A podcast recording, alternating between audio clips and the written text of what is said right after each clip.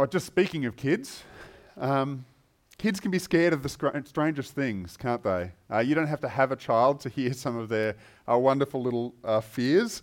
Um, I saw a little listicle, you know, listicles, like the little list of things that, um, short little things that you can find out about things. And there's this little listicle of uh, kids' fears on Twitter that I want to highlight a few different uh, ones on.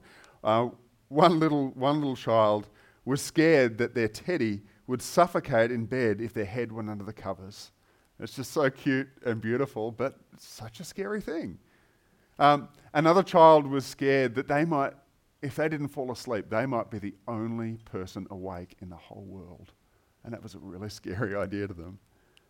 Another one was afraid that other people could see their thoughts, like speech bubbles above their heads. And when they had like a bad thought, they'd quickly check to see that there were no speech bubbles.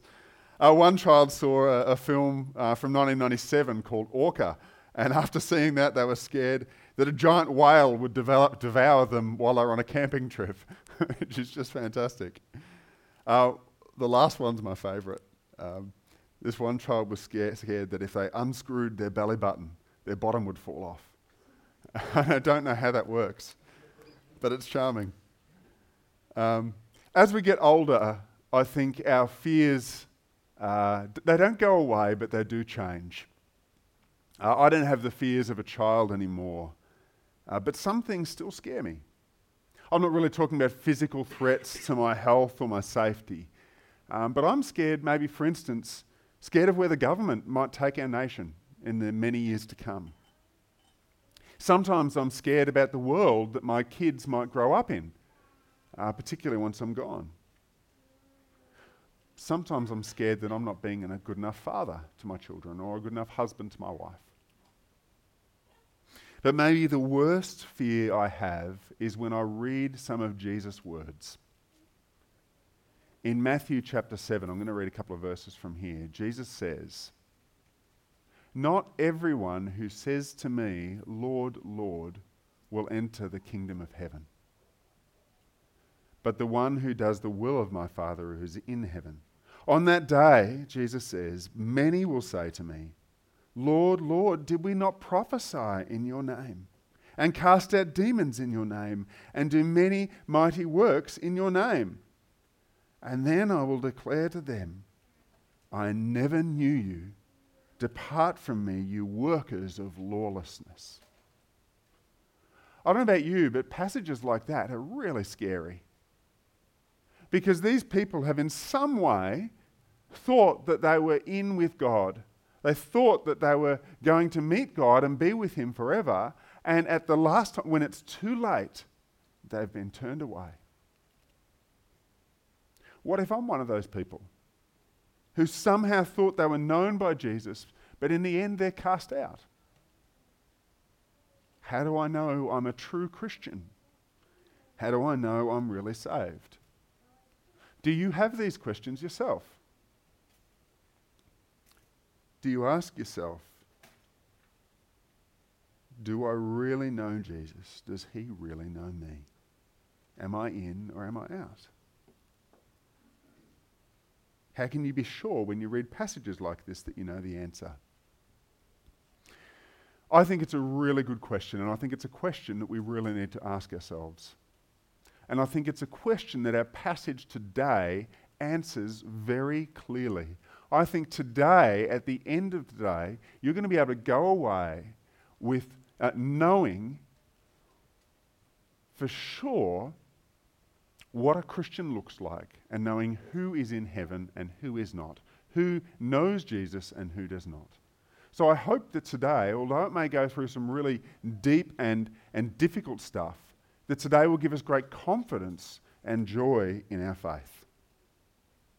Jesus answers this question, and uh, I'm going to deal with it in two points. My first one is, is that true disciples, true disciples are part of the true vine. True disciples are part of the true vine. So, what's the true vine then? Jesus' statement begins I am the true vine, and my Father is the vine dresser.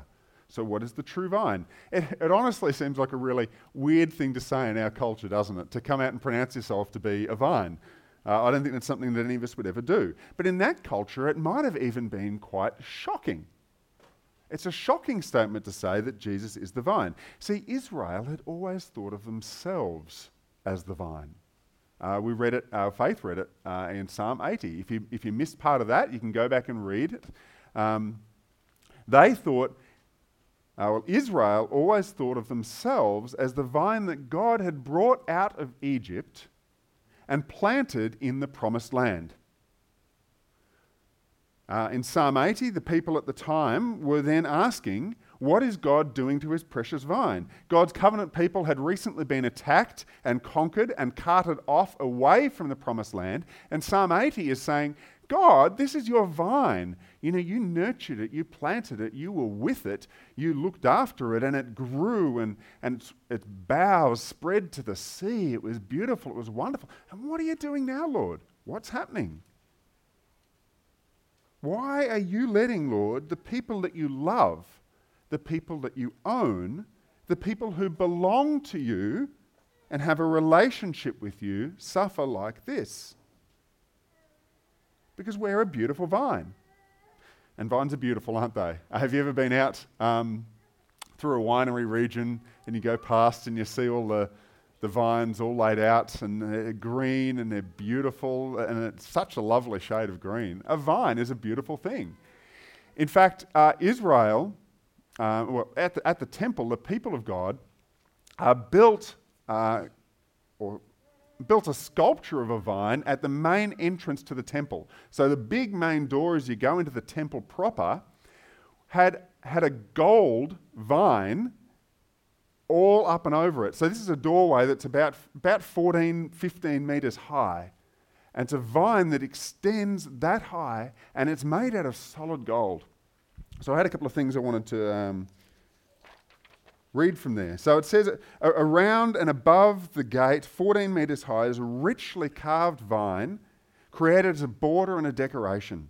And the branches and the, the tendrils of the vine, you know how they all curl up like that? Um, and the, the, um, the leaves were all made of finest gold. And then you've got bunches of fruit, and that's made of, of precious stones. This is a, a vine that is, is beautiful and precious. It's solid gold. The stalks of these vines, we're told, are about as long as a man.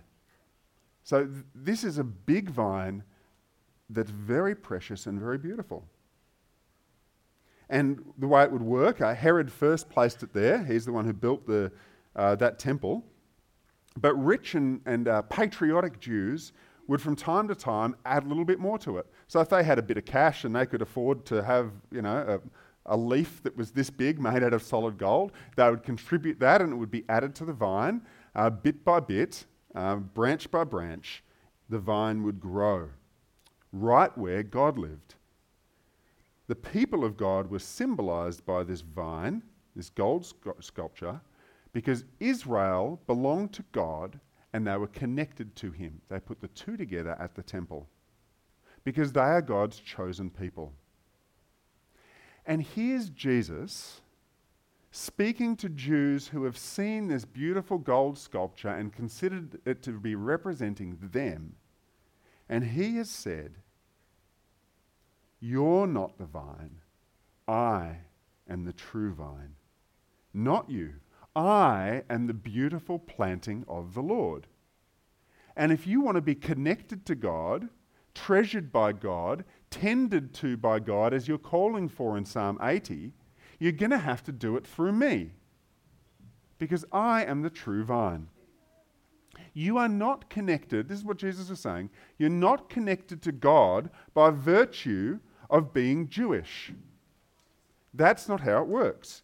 I am the source of life. I am the source of relationship to God the Father. And he says there's two types of branches. You can be one or the other. And they're, they're different by, way, by, by, by how they're connected to or not connected to Jesus, the vine. So the first one is branches who are for burning. One type of branch, branches who are for burning. It's in verse 2 every branch in me that does not bear fruit, he takes away. And in verse 6, if anyone does not abide in me, he is thrown away like a branch and withers, and the branches are gathered, thrown into the fire, and burned. God, who is the gardener, takes away and burns the useless branches that are not in him. That's the first type of branch. The second is the branches that abide, the abiding branches. The other sort of people who are branches who aren't cut off, but are instead tended to by the gardener, who is God the Father. Have you ever, have you ever seen someone prune a fruit tree? Uh, I've seen it done badly. um, but we used to hire someone, not me, my parents used to hire someone every, every year to come in and tend to their little orchard. Uh, they had a little uh, apple orchard at the back. And pruning uh, is, is something that takes a great deal of skill and care. It, it, it, takes an expert eye. The branch is, is looked after because it carries next year's apple. Those branches are precious to the owner of the tree.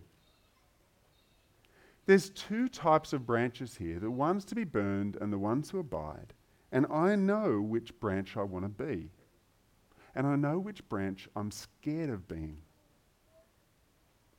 The difference between the two is highlighted by the phrase, in him, or with the word abide. Both of those words crop up again and again and again in this passage. And it's the difference between the two. To abide, abide is a strange word. We don't use it very often anymore. But it means to live, to dwell, to lodge somewhere. It means to, to abide in Jesus, to, to persist, to remain, to last in relationship with Him. It's asking uh, do we make our home in Him with Jesus? Do we have our life in Him? And those are good questions to ask. When I uh, abide in my home, I'm surrounded by it. My home is a place I'm in regularly. I'm always there. When I go out, I come back to it. When I sit in it, everywhere I look, I see its colours. It, it's the place where I find relaxation and comfort. I know my home intimately. I even get used to the smell of my home. Have you ever been in somebody else's house and it smells really different? It smells funky. How do you know if your house doesn't smell like that? You can't because you come in and you know the smell of your own home. It's a place that you're used to. I could describe my home's layout to you with my eyes closed. I could draw you a map. I could tell you exactly where to find bunches of things within it because I spend so much time in my home, I know it intimately. And the difference between the two branches is one finds its home in Jesus and the other does not. So, is your home in Jesus?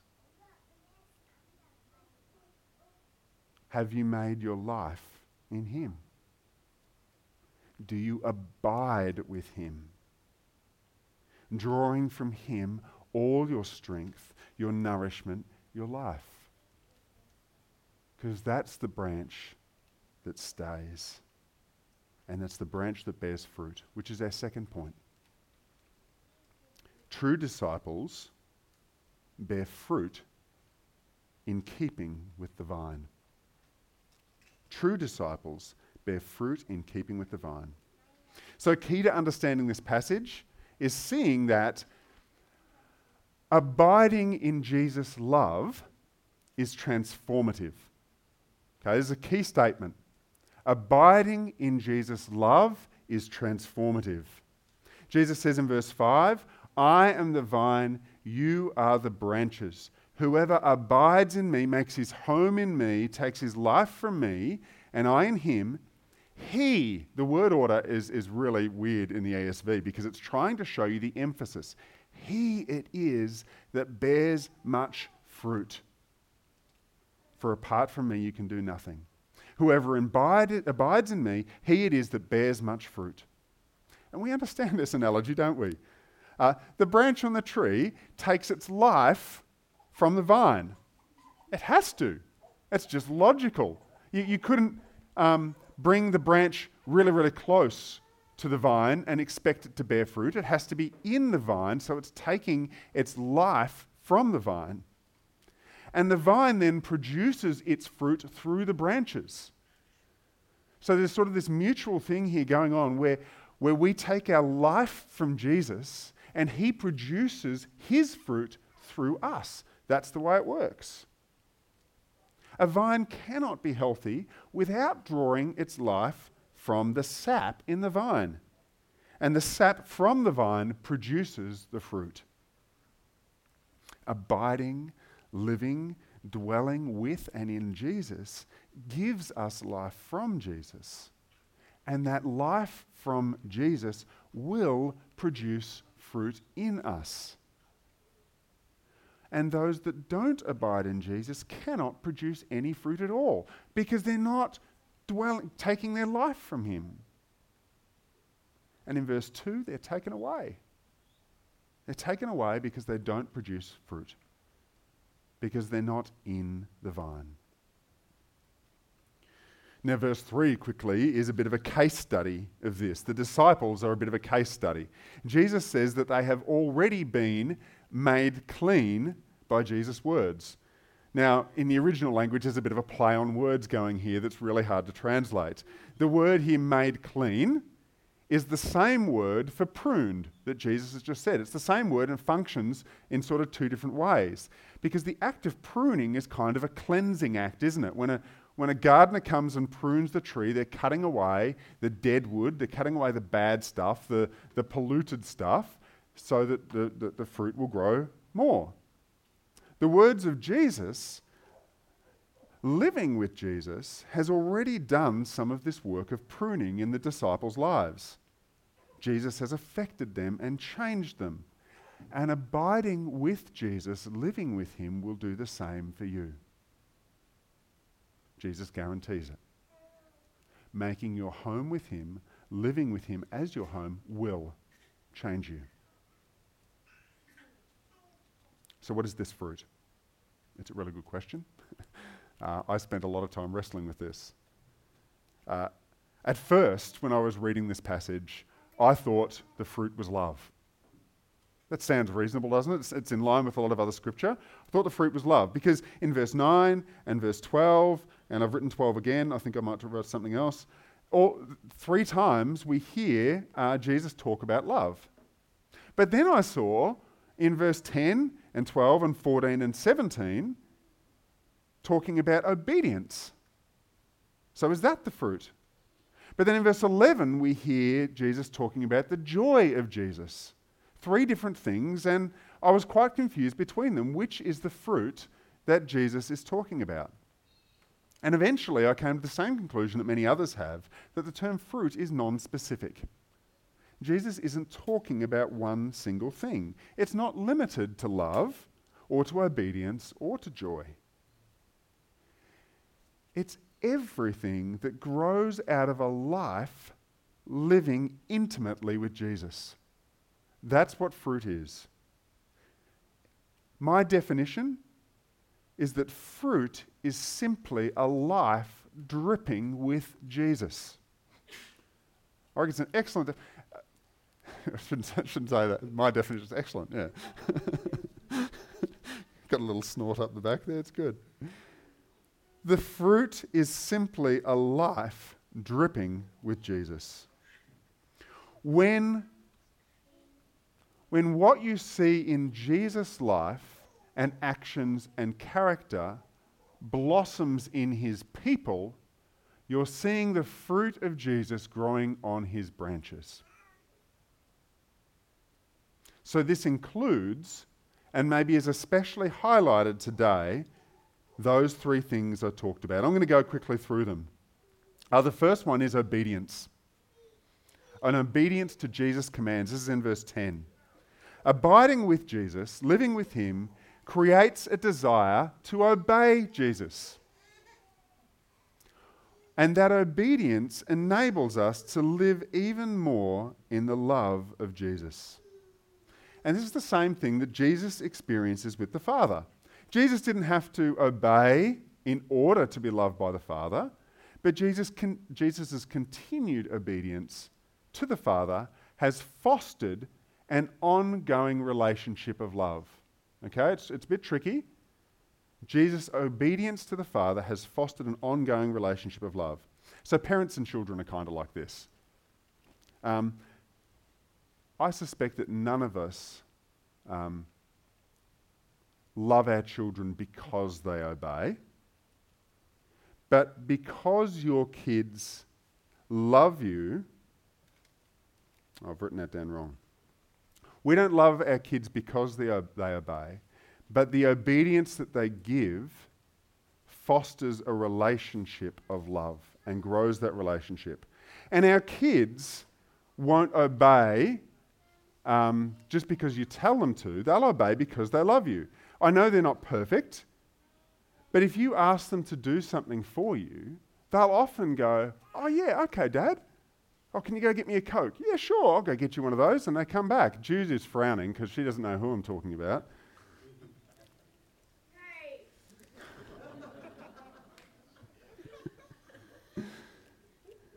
but they obey often because they love you, and their obedience fosters a growing and deepening relationship of love in the family.